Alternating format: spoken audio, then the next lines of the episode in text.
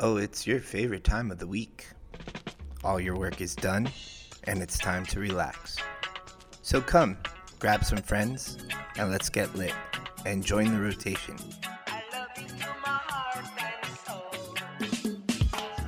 You are now in the rotation with Suncoast NORML.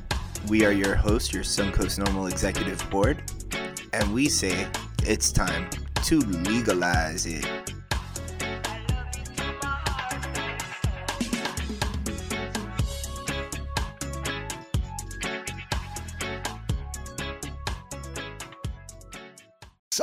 Sunday, 14 West 7th Street in Ybor City, the place where it all began, Chillum Art Glass Gallery and CBD Emporium. It's a CBD time. haberdashery. It's at the haberdashery. it's time to jump into the rotation.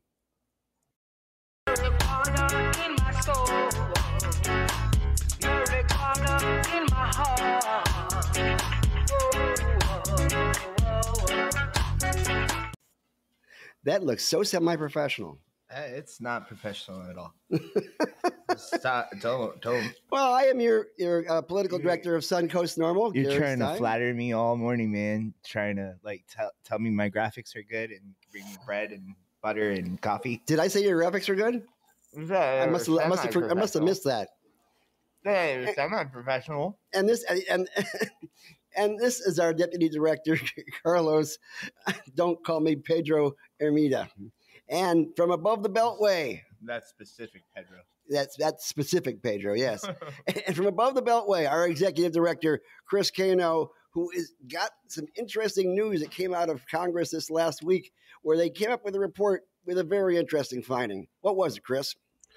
Well, you know, the Congressional Research Service has put out a report that flatly says president lacks the constitutional authority to end cannabis prohibition by executive order. Why the fuck? Now, That's normal not- that can't be true. That can, it gotta be Congress people trying to flex their dicks and shit. now NORML has long argued that the president can set the tone for national political discussion surrounding marijuana. Correct. That office does lack the unilateral authority to repeal marijuana prohibition via the stroke of a pen.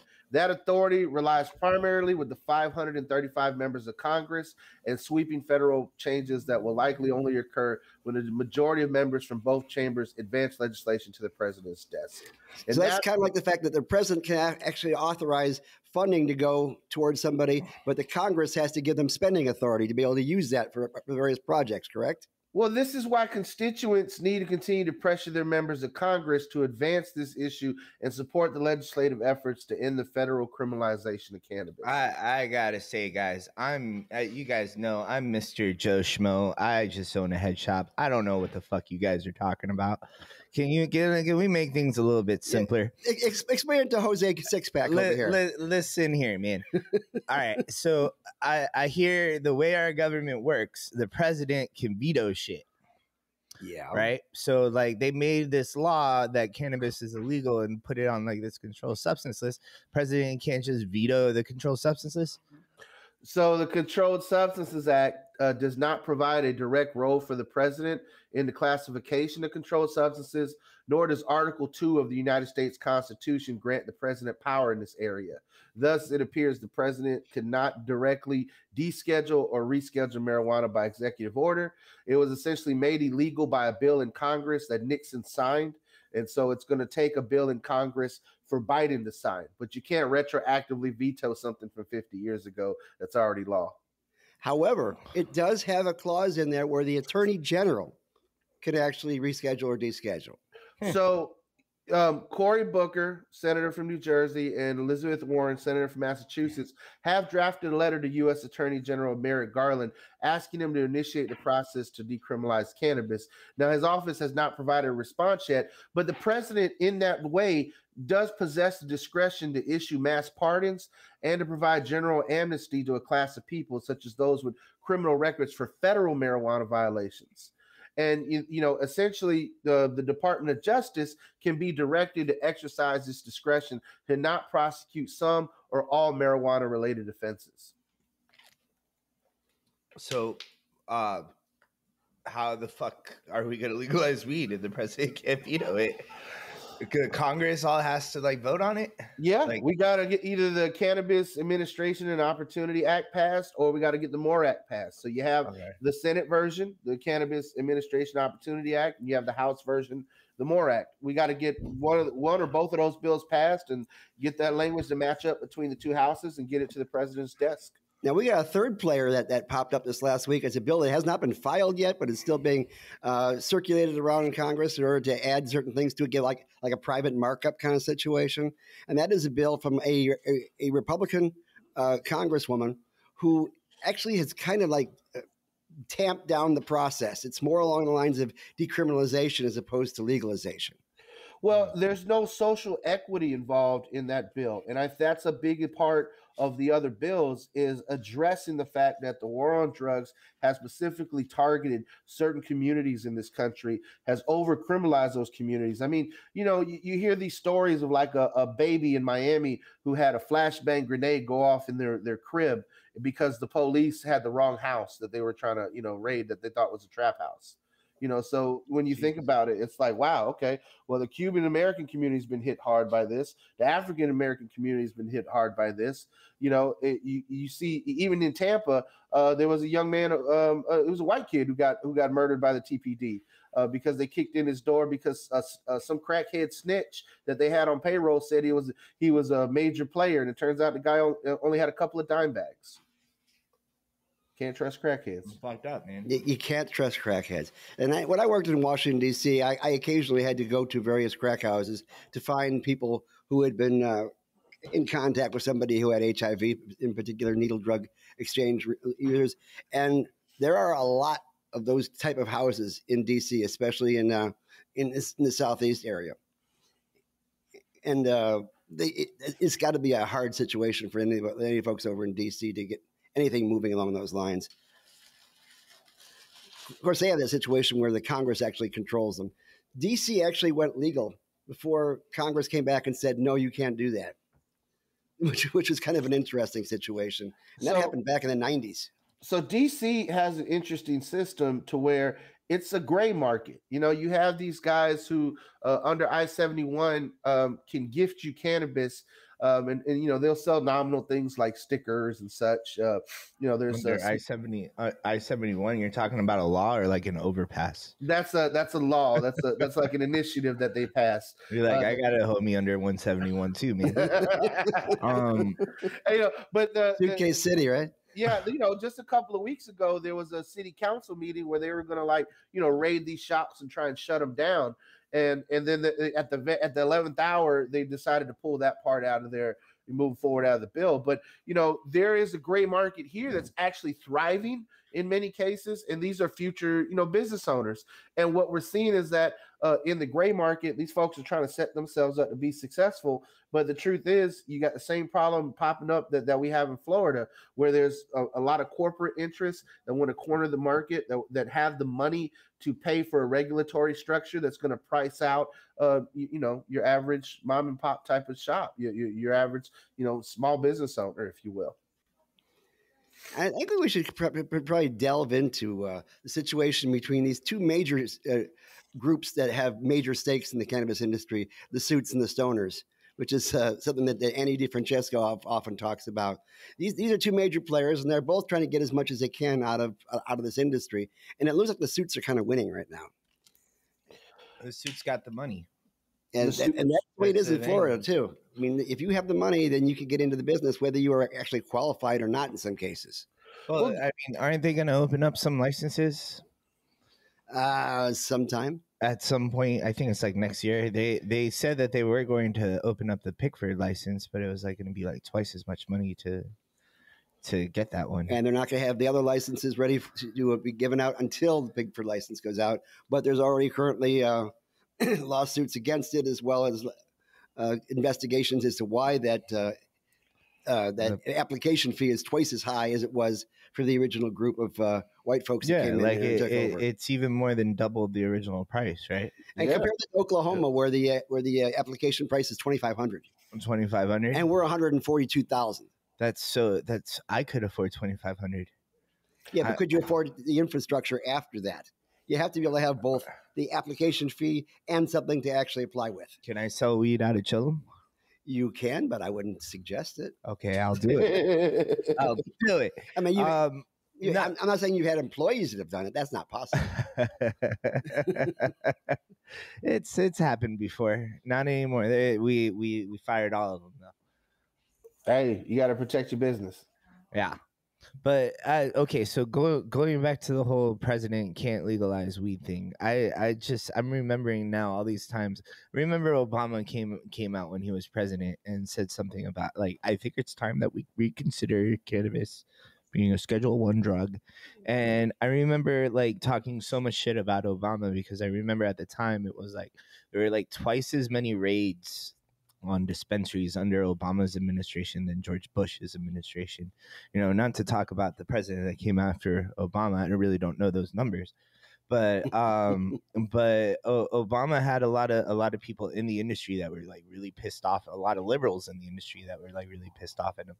Um and then and then I remember him coming out and saying that and I'm like what the fuck, dude? You're the president. You have the power to change things, but he really didn't. And I feel like an asshole. And I just wanted to confess that to you guys. I'm Well- sorry, Obama. Well, one, Well- one of the expressions I've heard is that the president, the executive branch sets the tone, and the legislation uh, sets the, the, the policy. That is basically the way all, it always works. It used to be back in uh, a century ago that they Congress basically only controlled the the purse strings, essentially. Uh, what taxes were out, what, what money was coming in, and in fact, the Marijuana Tax Act of 1937 was actually a monetary pro- uh, policy where you had to pay a fee in order to grow it and you had to pay a fee in order to buy, et cetera, et cetera. And anybody who didn't pay those fees, okay, automatically got arrested. And it Mhm. just went on from there. But it started just basically as an economic policy. Mm. And it wasn't even new at that point in time because they also had, before that, even in the Food and Drug Act of 1906, where pharmacists had to sign off on every single little bit of cannabis that was dispensed. They didn't like it because they had to buy a, a tax stamp with each time that they gave one out. So it was it was a burdensome process, made it making uh, folks to feel like the bureaucracy was was hurting them. Wasn't it something like you had to bring your marijuana into a government building to have it inspected for Yep. the Marijuana Tax Act? Yep. And it's like if you don't have that that stamp, you'd get arrested anyway. So how are you going to get into the building? And it was hard to get the BR, get the stamps in the first place, which is one of the reasons it became so illegal. Mm. The first person to get arrested though was a farmer and not a user. Oh yeah, A guy who I, I think I remember his mugshot. Like he like seriously looks like a fucking hick farmer. He does. no, he, he looks like Joe Redner. I'm gonna, With I'm little less hair. find this guy's picture. On, you guys talk. I'm gonna do research here. No, uh, you know, I think um, one of the things that you were talking about, Carlos, was you know the the uptick in federal raids during the Obama administration. I want to point out it wasn't until 2014 when Congress actually passed legislation that prevented the Department of Justice from doing raids in legal states. So you know the the one of the one of the most important things that yeah, and and I'm seeing some comments here. One person thing says they think Trump could have got reelected if he had descheduled cannabis in his term in office. You know, the fact of the matter is, is that um, it, what you know, what the president decides to push through Congress, uh, oftentimes will get pushed. You know, um, we saw this infrastructure deal that President Biden has been pushing uh, for the past year, and they finally got it done and passed it, and they're going to put it on his desk. That Um, seems to even in local government. Like I remember, like I'm I'm drawing a similarity here to when DeSantis uh, got flower uh, was smoking legalized for medical marijuana. Yeah, and he didn't actually do it. He he he, he demanded the legislature do it, and Yeah. they did it. So that that's a similar thing here. Like you guys are saying, president can't veto anything, but he could like be like, "Yo, you guys better do this shit, or I'm going to throw a fit."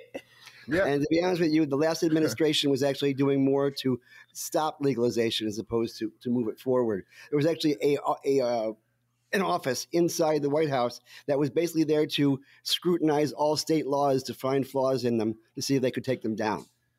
So everybody, this is Gary's brother, No, no, no. Put, first now- guy now- to get take- arrested for Take a look at the picture on the right. Give him, give him more hair and a pigtail, and that's Joe Redner. I, I swear to God, it's- Yo, no, for real. You, has the you- eyes. He does. He does look like Redner. Dang. Y'all funny. I don't see it.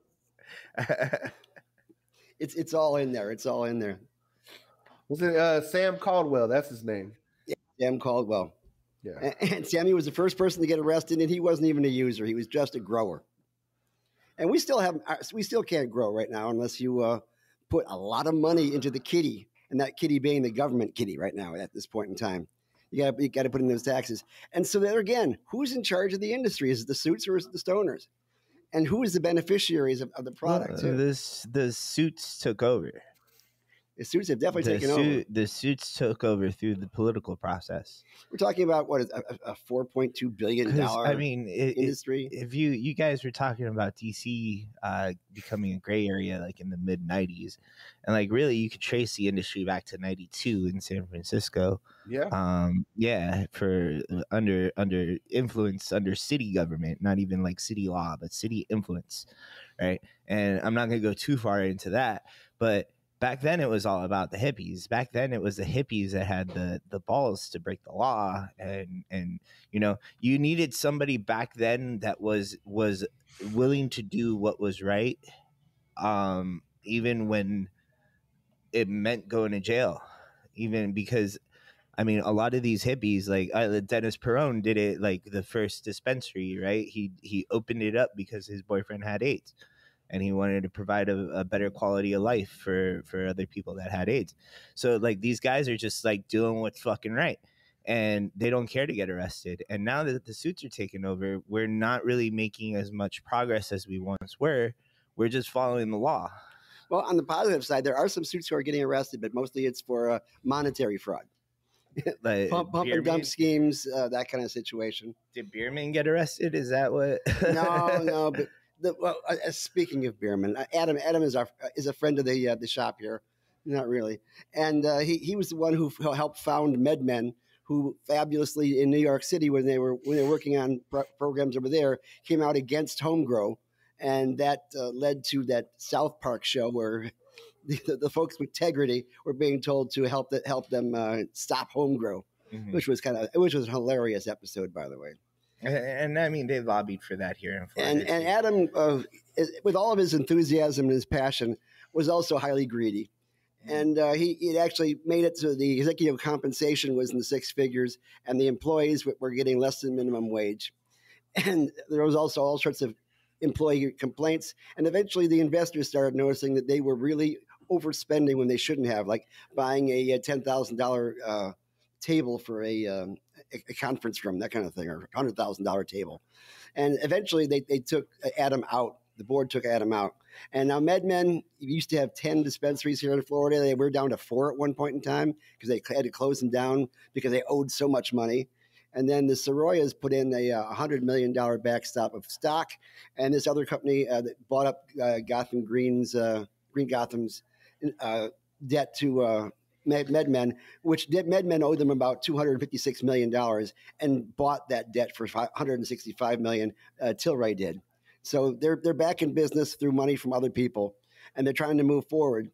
But I think they were gone from Florida a bit too long. And what I mean by that is, if- you haven't seen the ad that uh, MedMen put out this last week, now everybody loves discounts, right? Everybody likes. It, it used to be we- if you're lucky, if you get uh, fifteen percent off, twenty percent off. Now you can see thirty percent, forty percent off. But they put out an ad this week that was kind of I think hilarious. It basically says if you go to MedMen this week and spend your entire allotment in any way, shape, or form and spend at least $500, you are entitled to a 10% discount. Isn't that lovely?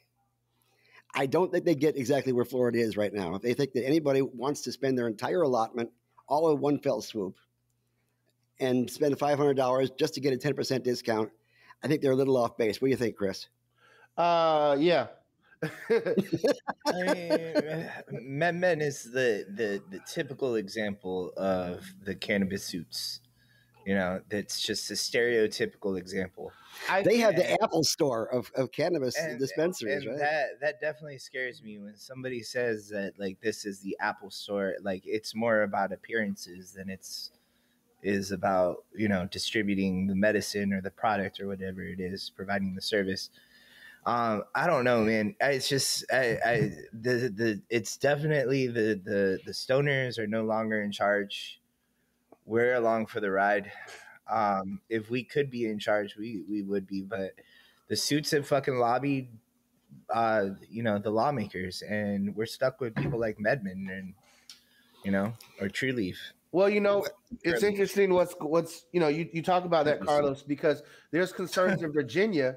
Virginia um, last week, you know, their their House of Delegates and, and their governor's mansion went to the Republicans, and uh, re- the newly elected Republican governor Glenn Youngkin has spoken skeptically about marijuana legalization, but his campaign did acknowledge they will not seek to repeal the adult use laws. You know, 68% of Virginians uh, support legalizing marijuana for adult use. Now, the problem now is they were hoping that, you know, if the Democrats had held on, uh, their allies in the legislature, Virginia NORML was saying that, that they were going to have an expedited retail sales and cannabis business licensing coming out next year. But you know, like you said, now with this new Republican governor and the, you know, and the suits being able to step in, the biggest fear is Virginia is going to create a system like Florida, and and that is a, a major concern uh, for our chapters up there and for folks throughout the DMV. Kids, remember, don't be Florida. That's that, that, that's really important. Florida has has a habit of complicating things. Well, I, give, I, I saw a meme. I saw a meme on, on Facebook that said "Make." It was a red hat and it said "Make America Florida," and I was like, "Don't you put that evil on me, Ricky Bobby." Isn't that isn't that DeSantis's bid for president? I, I mean, God bless Colby and other folks who had the Floridians for Freedom thing, which was wow, fifty six words that basically allowed everybody to use utilize the plant in any way, shape, or form. But that is too simple for Florida law. It is just plain too simple, and then to to accentuate that, we got a new uh, a legalization bill that came up this last week that, from Representative Humphrey. Humphrey? Gary, and, maybe you should make this legalization bill clearer for us. Okay, why don't you go ahead and throw that in?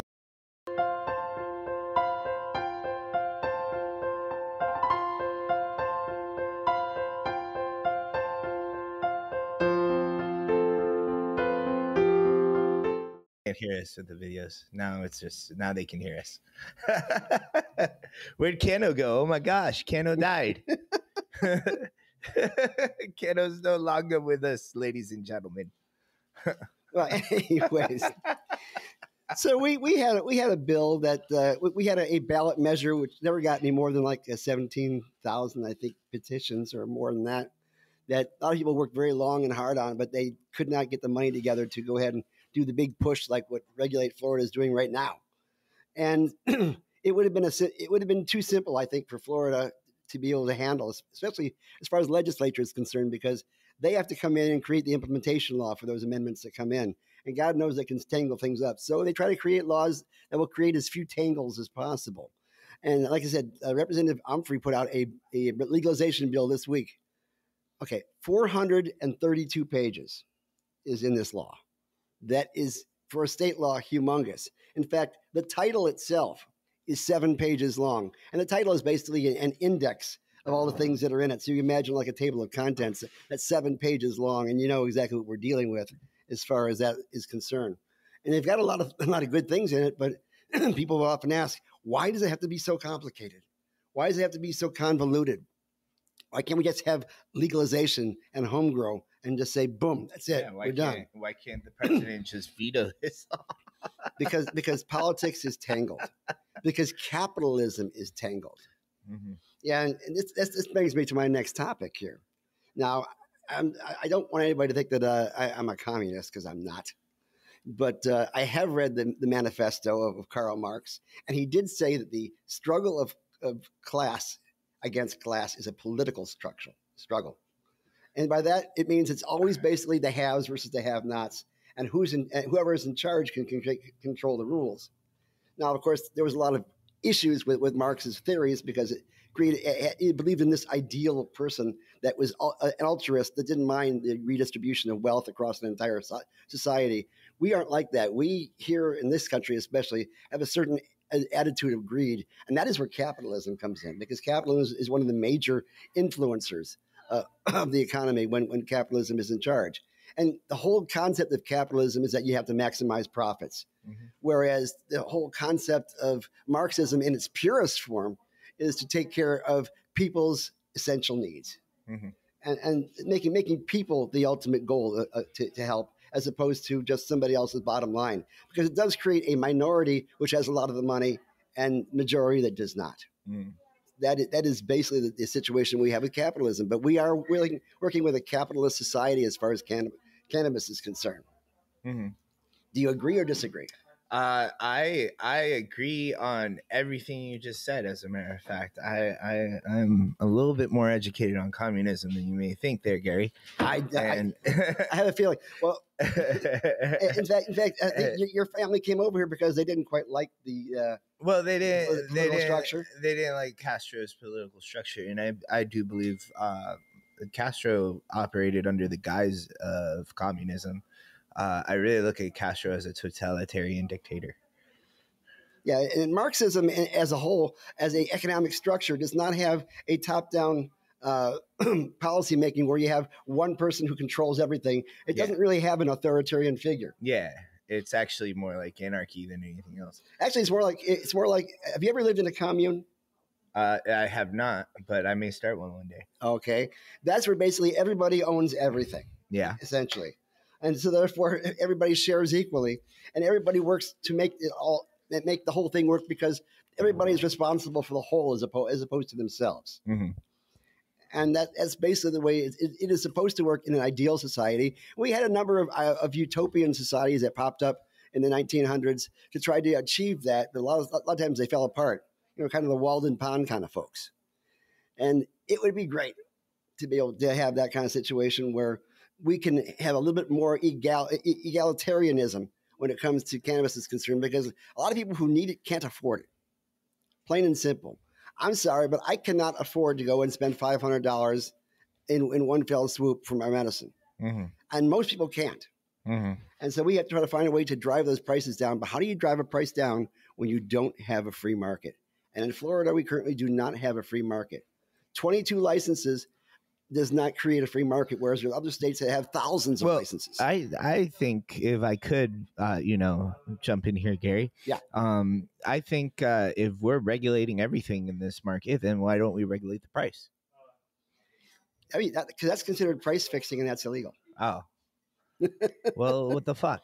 Just just to make things more Well, confusing. Hold on. Why is price fixing illegal? Because De Beers control seventy percent of the world diamond supply, and they they set, essentially set the price. So how is how is price no- fixing nobody illegal? nobody not- regulates the De Beers. Let's not any more than anybody regulated the Rothschilds as far as the uh, the banking industry in and, Europe. and, and let's not forget that we're talking about the cannabis industry here. So essentially, it's on a federal level. This whole thing's illegal. Yeah. You can't break one more law. At least for now. Well, you know, Gary, you pointed out this new bill that, that Representative Bumfroy had has put out, and I'm just just blazing through it right now. And one of the things that stands out to me is it allows for 30 grams of uh, legal possession, like it has possession limits. So uh, under this bill, 30 grams of cannabis flower will be legal to possess. Um, 500 milligrams of That's THC counts, dudes. You know it- yes that's a little bit over an ounce. Uh 500 milligrams of thc contained in an infused product uh or five grams of concentrate. And those are for florida residents. If you're not a florida resident those are cut in half.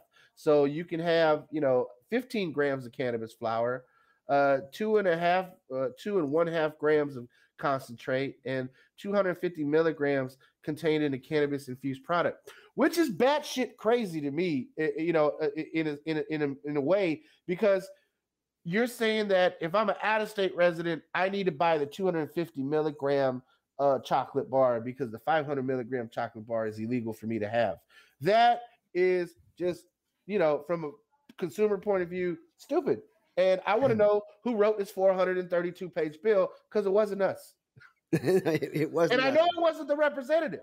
I'm going to be clear. I know for a fact no representative took took how many months to write a 432 page bill. So what So you're you're, you're insinuating lobbyist wrote this. Is, is that not true? Not true? am I insinuating it? Come on, Gary.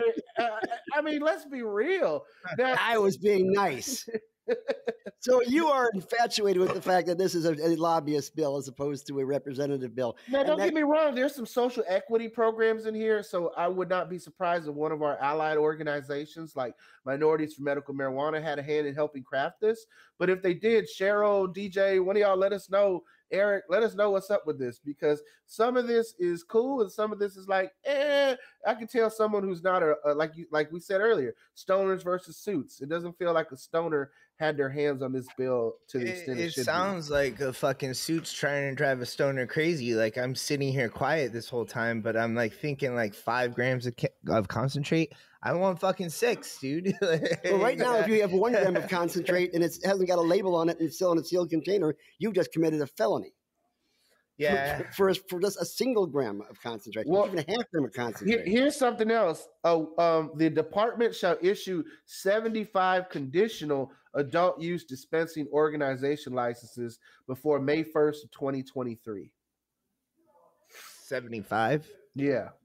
No way in heck can our, our OMMU actually have the infrastructure or even the wherewithal to be able to knock that out because they haven't been able to put in four. Ti- tired of those In the- in the last five years. I'm tired of that though. Like they're they're they're making a demand. Uh, they're they're they're shortening a supply there. That's all they're doing. We're so overworked. Oh my gosh.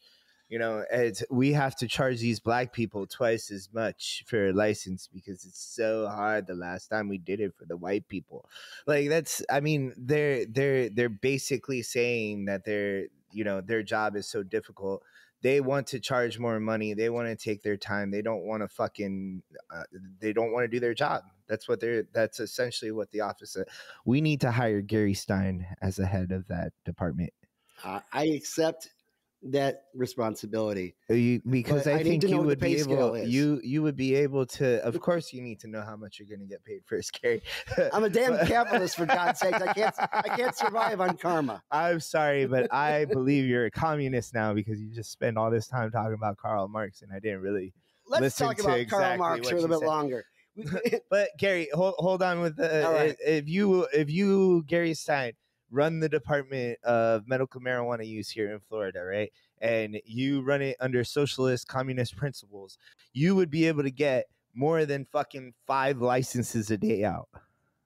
I'm sorry, you would, you would, Absolutely. you Gary Stein, not Gary Stein and a team of people but not socialist. you gary communist. stein would be able to accept the checks look at the company right provide look at all the information that the company has provided you you would be able to in a day at least get five licenses out Correct.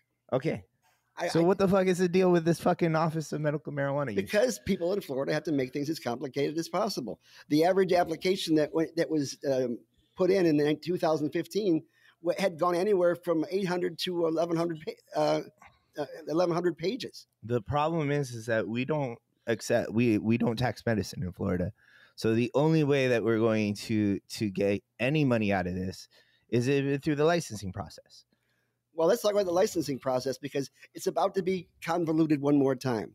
okay we have a situation where again we are dealing with the fact that the bourgeoisie, which are which are the people who who have more money, who actually have the ability to influence pol- politicians to do what they ask to do, as in through the lobbyist situation, can actually control it far more than the proletariat, which is our, our us working folks who try to work, squeak out you know a little bit every single day. And so we don't have we don't have the ability to change the laws. But when, when the bourgeoisie does, Mhm. then they can control it in their way. And if their goal is to make the most amount of profit for themselves and for their, their stockholders, as opposed to doing the best for their patients, then we have issues and problems. I see what you're doing here, Gary.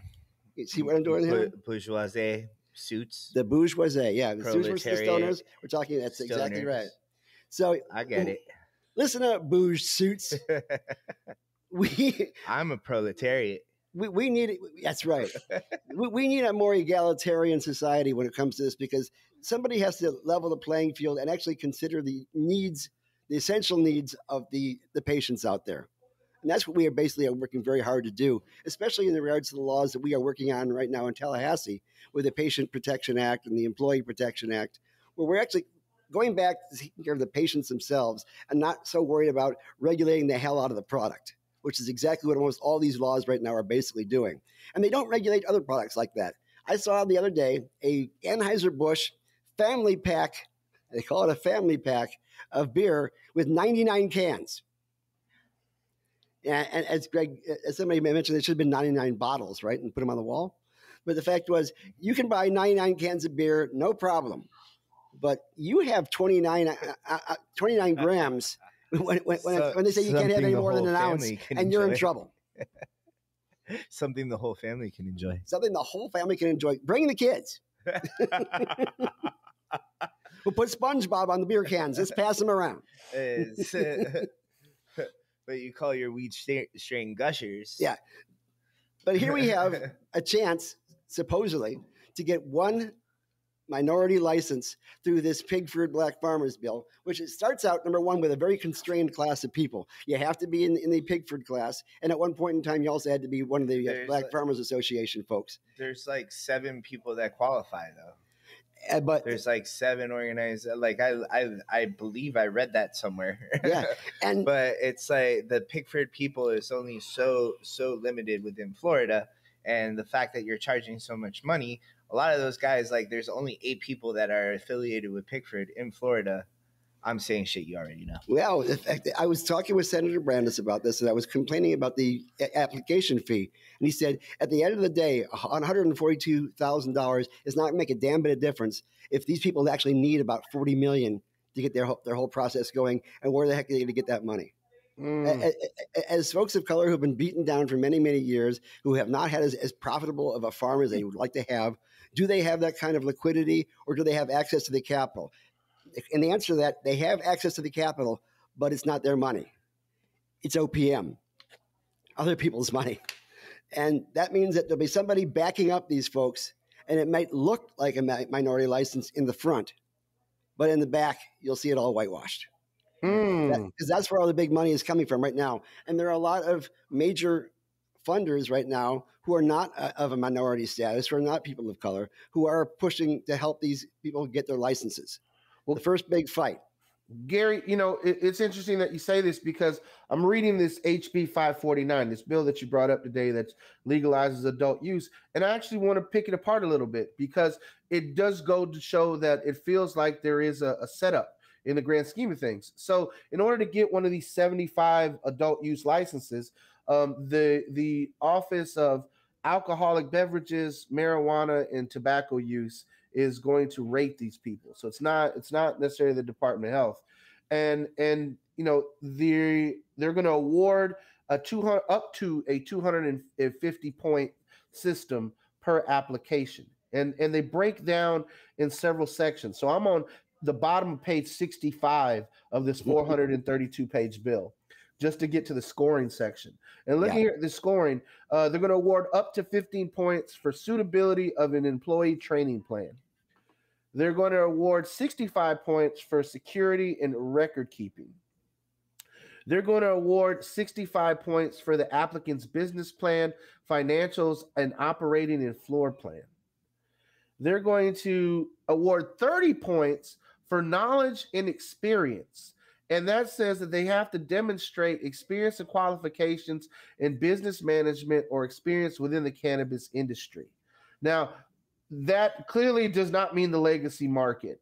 Uh, and, and, and, and, there's bonus, you know, it says like this includes ensuring optimal safety and accuracy in the dispensing and sale of cannabis. So that means that the existing uh, folks are already going to have, you know, 30 points up on everybody else. Yeah, and, basically. And then uh, you know there is status as a social equity equity applicant. That's up to 50 points uh, if you meet the social equity applicant uh, part in, in this chapter. And then you're going to get five points for labor employment practices, five points for an environmental plan, five points if 51% or more of your uh, of your ownership are Florida residents. Uh, five points if you're out, if you're 51% or more of your ownership is uh, veterans. Uh, five points if you write a diversity plan of not more than 2,500 words to establish a goal of diversity in ownership, management, and employment, and how you treat uh, diverse people. That's that's three type pages, guys. the department can also award up to two bonus points if you plan to engage with the community. And that is not limited to establishing an incubator program to increase participations of social equity applicants in the cannabis industry, provide financial assistance to substance abuse treatment centers, educate children and teens about the potential harms of cannabis use. Now, yeah. the question is how much of this has to be written in law? I mean, a lot of those things you just read off right now used to be done as rules and regulations through OMMU when they're when they're given the process to build. They had to create all those rules and then to go to workshop, make certain other people have, have public input and things of that sort. But what Humphrey is doing here is she's putting it, uh, hopefully, to be codified by in, into law, as opposed to going through the whole regu- uh, rule and regulation development process, which has oh. far more input from oh, the public. Look, I'm getting to the meat of this. I'm only on page 73, Gary, and I just found something that says, "At no time shall the department issue more than 500 adult use dispensary organization licenses." So we found the cap. The cap statewide yeah. is 500 adult use licenses and that in, in most states is a is a low number. I mean, right now we got 103 Trulieves in this state. Mm. So you, to think about, you can't have any more than five Trulieves, and the state is done as far as the entire adult use market. Will that really allow the market to have full access all across the state? it's a big state with, with 22 million people here, plus 120 million tourists that could possibly use an adult use market. That's not going to be enough to cover it. They're not going to have enough canopy to be able to even grow that much to uh, have that if they if they don't build out enough. But I, I, guess the big question here, and I don't know, I don't know if it's fully addressed in the bill or not, is what exactly is social equity? Because we throw this name with this word around a lot, but a lot of people don't, don't really know exactly what it entails. In part, we talk about the fact that we need to, to take care of those folks who have been uh, disproportionately affected by the war on drugs. And people have gone ahead and folded it over to say this is basically a thing of people of color versus people of non-color as far as as far as who those groups are. But in fact, we have proto- proletariat in all those t- categories. There is a lot of folks who are, of lower and middle class who'd love to get in this business, who'd like to get, get to make their their dream uh, a reality, and yet this says right here, no, you're not going to be even be considered because you're not a person of color, then you can't possibly even get access to social equity, even if you were somebody like Chris, who got arrested just for trying to take care of his father. Now, if we if if, if Chris got a, a license, would it be considered a minority license? That's that's a good question. Well, I, I, may be melanin challenged, but but, but but that does not mean that as a as a as a Latino, as a Hispanic American, as a Cuban American, I could not necessarily apply for a, a minority license, especially considering uh, how the Latino and, and Cuban American community has been hit by the war on drugs, just like the African American community has been hit by the war on drugs. Um, you know what what I have issue with is after reading through this bill, Gary, it seems like there is existing um, you know, MMTCs. It feels like they're the existing suits behind this because, as you as you pointed out, a lot of things that were taken up in the rules are now being explicitly outlined in statute, which means that someone who went through this process clearly is helping write how the process should look in the future. Absolutely, and again, anybody who applies for it has to have the fiscal capability to be able to, to build, build build this up to scale which is very difficult for people who, who are coming from a, a point of uh, we don't have the money. We're, we're the stoners, not the suits. So these suits have to get involved in some shape or form. Now, when we were back there in 2013 working on the entire framework for this whole industry, one of the things that was brought up more than once was that you have to follow the money. You have to see where the money is coming from because otherwise you will have various parts of the economy, eh, eh, the world economy, coming in to control the market and that that that does happen to an extent here in Florida, where people have really really no idea where the money is coming from that these people are using to build their infrastructure. And they get they get a piece here and a piece there as far as finances is concerned, but it doesn't come from one person.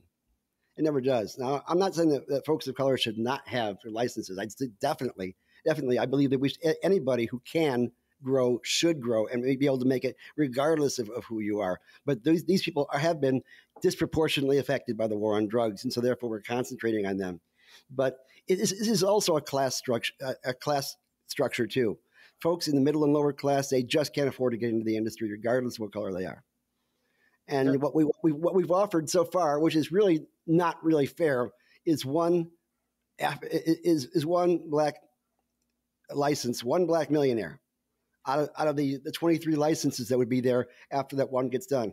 Uh, is that equity multi- or is that tokenism? Multi-millionaire. I mean, let, us be real. Yeah. It's going to cost a million just to get through the process. Not not even to have a nursery that grows 400 plants to do all the marketing, to set up the retail uh, establishments, to go through the, the county level zoning processes and licensing to get your your your storefront set up. You know, um, one of the things I'm looking at this bill, Gary, on page 12, it says cannabis business establishment. It defines that as a cultivation center, a craft grower, a processing organization, a dispensing organization, or a transporting organization. And this this this def- definition of craft grower means a facility operated by an organization or business that is licensed by the department to cultivate, dry, cure, package cannabis, and perform other necessary activities to make it available for sale at a dispensing organization or use at a processing facility. So basically, a grower and wholesaler. You know, they got to call it a craft grower. Um, a craft grower may contain up to 5,000 square feet of canopy, canopy space on its premises for plants in the flowering state. So that that's essentially the difference between a craft grower because um, uh, you know currently the everything's vertically integrated and they got to be able to grow at least 400,000 plants. Right? A craft grower is someone who obviously can significantly grow a lot less. So here's this too is that they're creating uh, an in licensing structure which like you said Gary, you know, if you can't afford to be the big dog, you can get in as a craft grower. But they're already picking winners and losers in this system, you know? Yeah, that's that's the thing about government, especially when when they overregulate a market. They do control who are the winners and who are the losers, and that is not a free market. when when the uh, the government is picking the winners and losers, that's closer to socialism, because at least they're, they're, they're spreading out the wealth between their friends, not exactly the the general public but that that is where it stands. And then social equity is supposed to be more than just who owns the licenses too. It's it's, it's who gives back to the communities who have been affected and how that that money is being given back to those communities. That means if you have a uh, organization that is owned by veterans as a minority license, they should be doing something to help out with homeless veterans or people who can't afford their licenses and things of that sort. That is a social equity program in essence, that is in line with the people who actually run that particular license. And that's what we had hoped for. But that's not always what we get. And that, that is the situation. Now, I did create that home grow bill uh, that allows to create these uh, cultivation centers where people can go there and they can home grow in a container in their own space with expert tutelage, and they can get the best quality stuff that's being grown because they have they have oversight that allows them to get the best product out there. And the people who run that can use that those funds to help out with social equity projects as well. That, that's that's one of the things I put in there as it is a social equity program as well because just being able to home grow itself is a, is a is a social equity bill because most people can't afford it, but they can afford to grow it.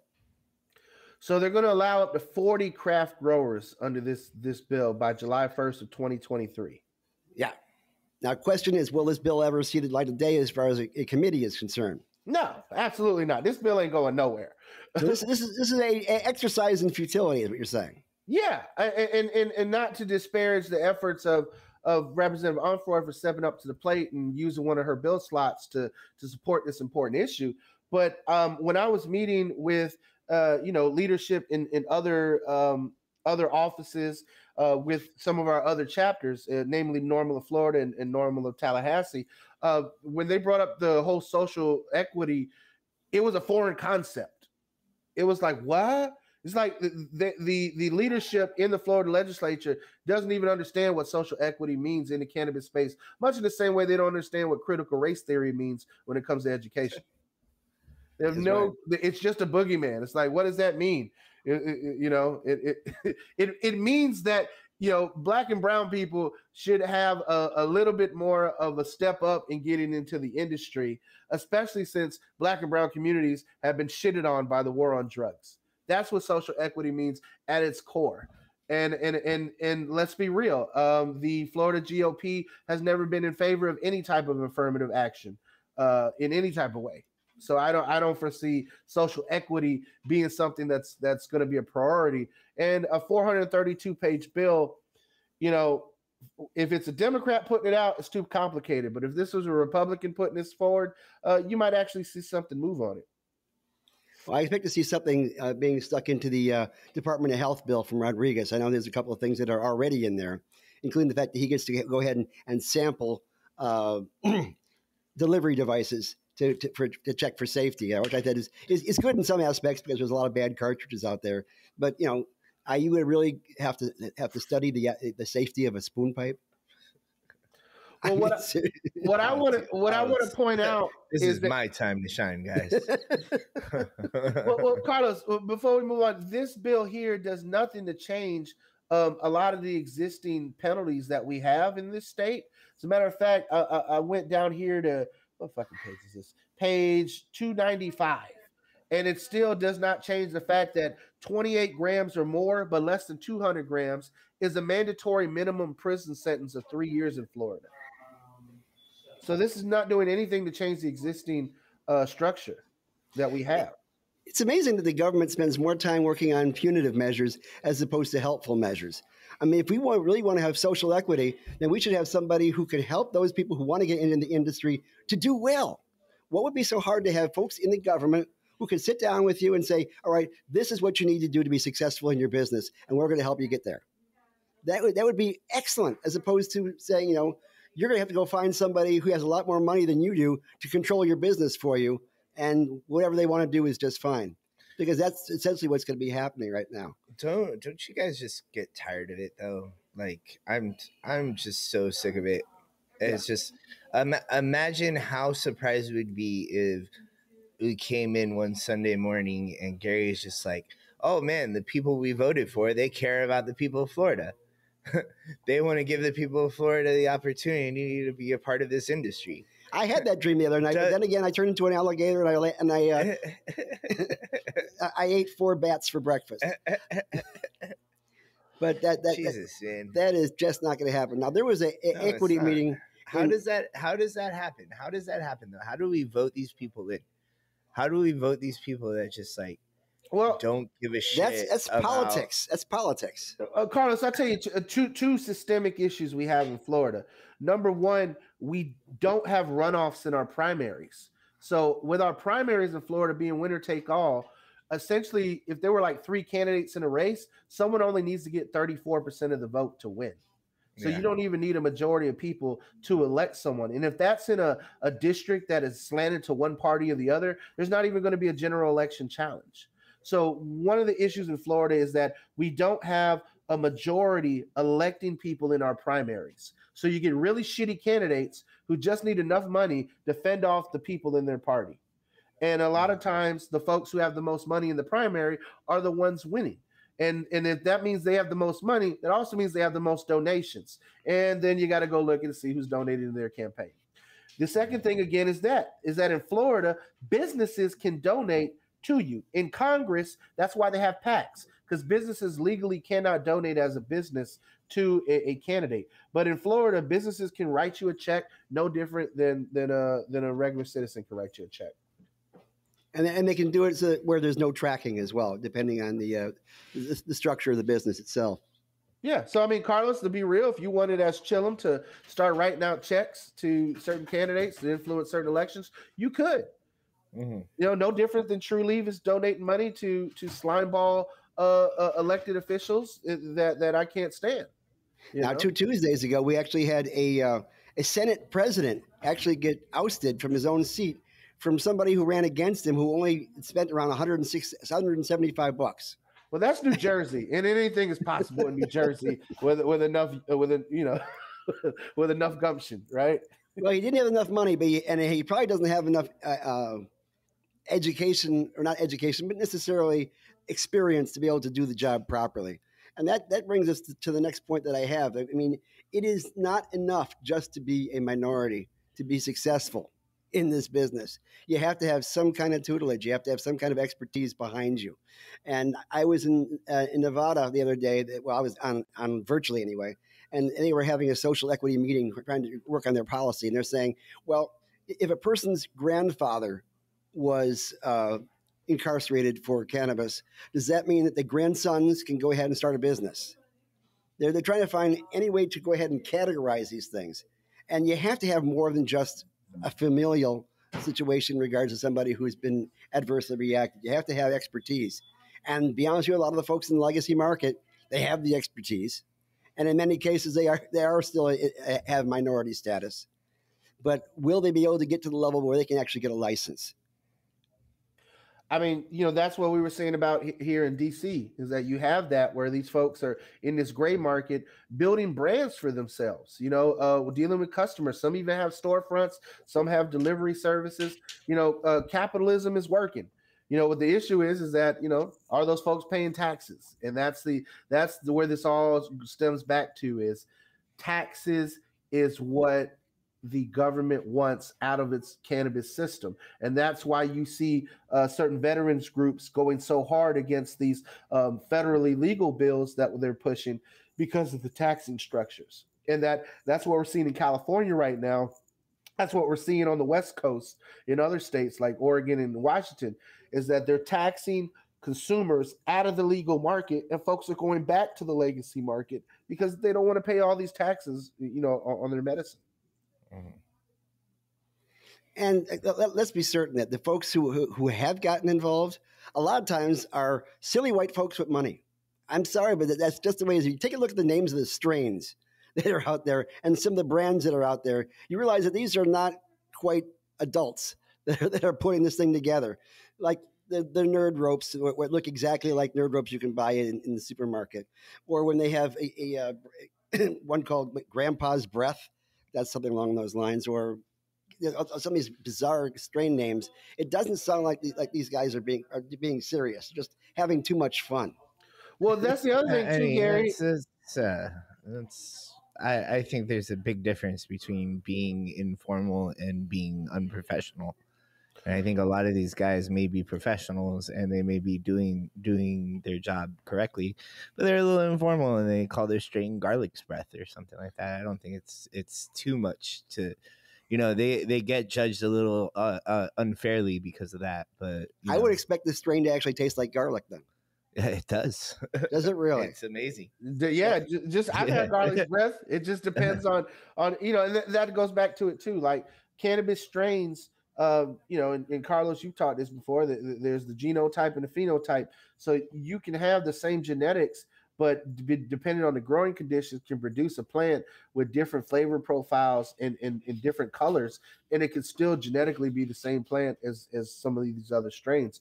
Now, when it comes to strain names, we're also getting into an area where, um, for example, Gorilla Glue you're, you're now having copyright issues with existing products and companies and trademarks that you know in a legacy market that was okay. It's like hey man what's that? Oh this is that gorilla glue. This is have you stuck? Right? Like and, goddamn and, girl scouts of america. Yeah like girl scout cookies, you know girl thin mint girl scout cookies you know? And then girl scouts america is like oh no no no. You're gonna have to pay up. That's copyright infringement. So you know at, these are all issues that the legal market's gonna have to adapt around and, and, and deal with moving forward. But i say this much to wrap things up before we move on to Carlos's uh, product review is that oh I I don't have a oh just pick uh, a product. Pick a product Carlos any product.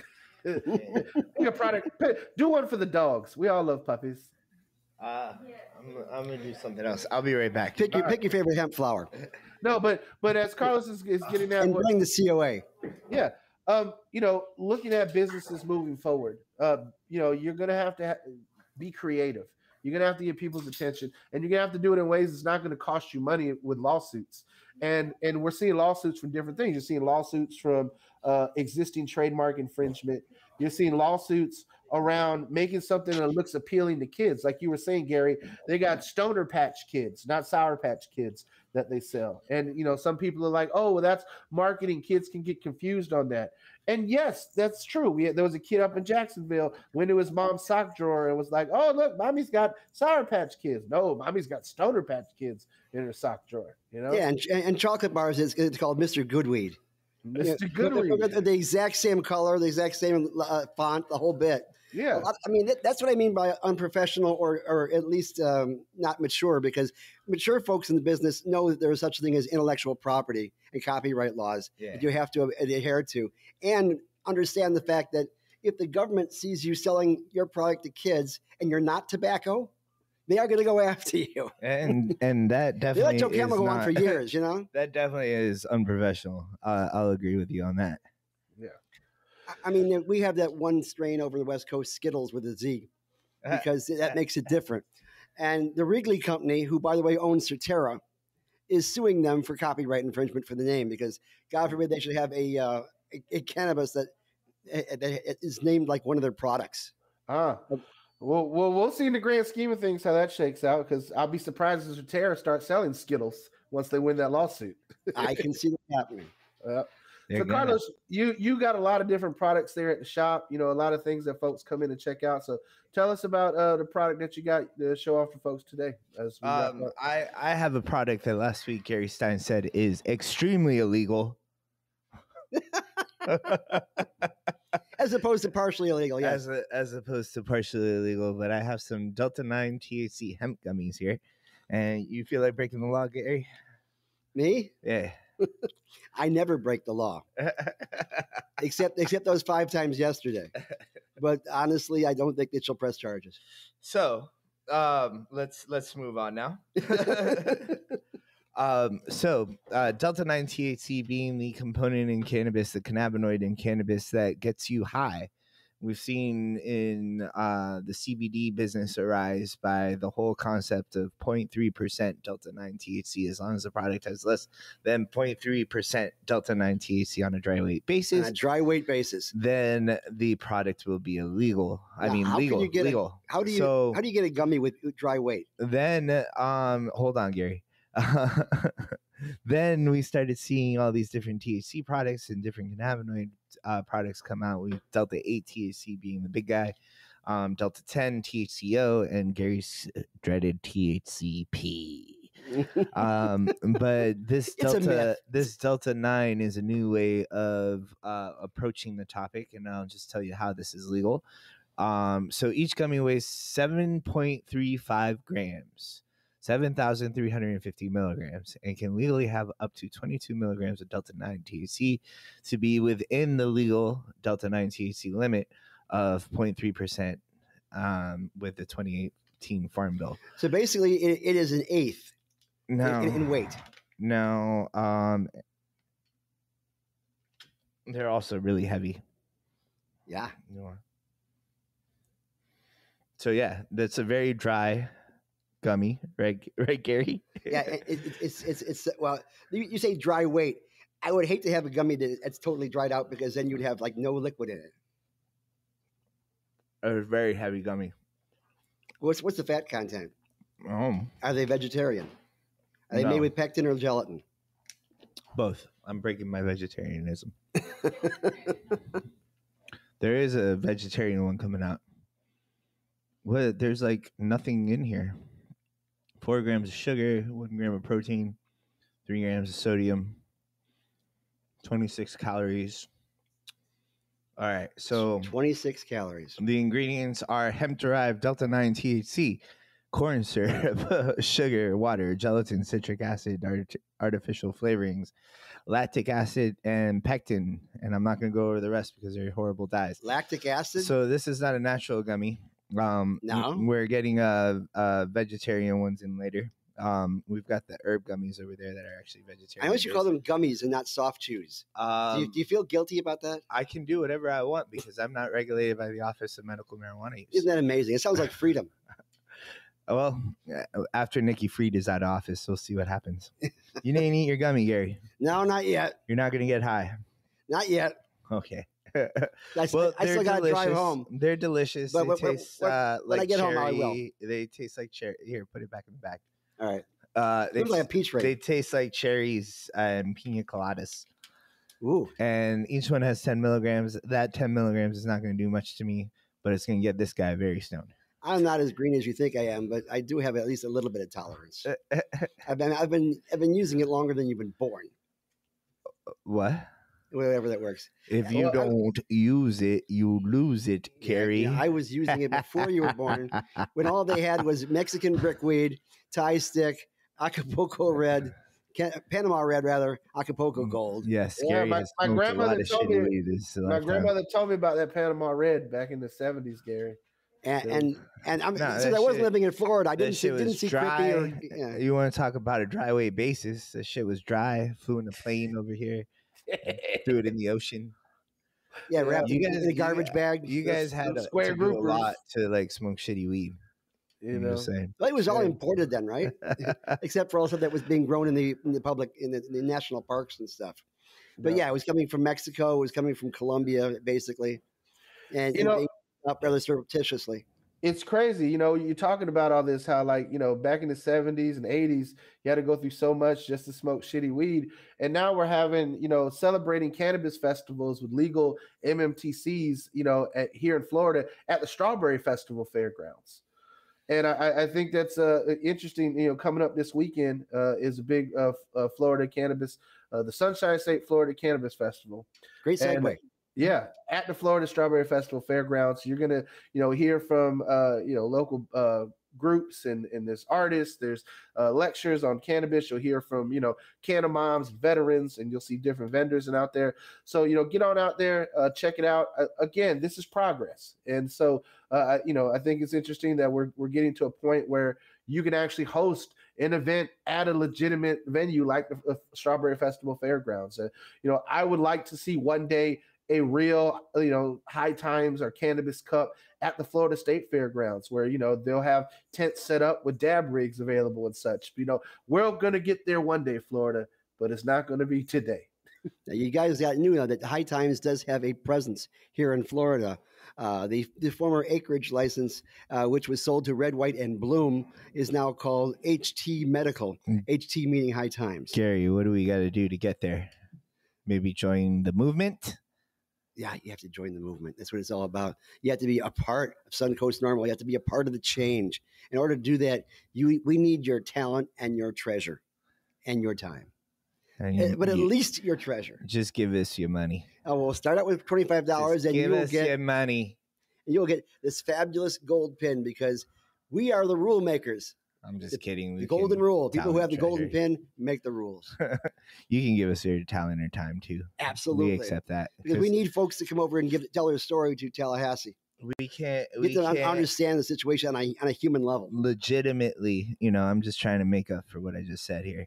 We can't legitimately ask you for only treasure if we just spent an entire show talking about how stoners don't have money. Now, my guess is that this is not the first gummy ring you've had a chance to try. No, it's uh, 200 milligrams of RSO. This is the first gummy ring today. Um, So, in, your in your past experience, uh, uh, what did you? How did you think it, it compared against other soft chews that we have on the market from MMTCs or like Delta Eight gummies? they're they're uh, pretty much the same, just heavier. That's it. Well, what, what, what's That's the, all I what- what's, got. what's the time to onset? the time an hour and a half, hour Wow. hour and a half. It's different per person, Gary. I, I could drive to like Gainesville. That guy was like looking in on here. Um, but yeah, so okay. Gary, let's go. Uh, we got to end the show. It's right. an hour and seven minutes. We've done everything we need to do. Yeah. Go to suncoastnorml.org, become a member, and we will take you to Tallahassee with us, and you can help make the Are rules. Are you going to Gainesville? Is that what you're trying to say? Uh, if I take one of those things, I want to make I want to time it properly. Yeah. Take it. I have some THCO gummies for next week. Oh, okay.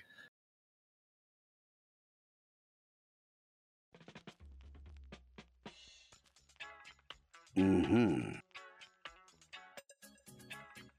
Oh yeah.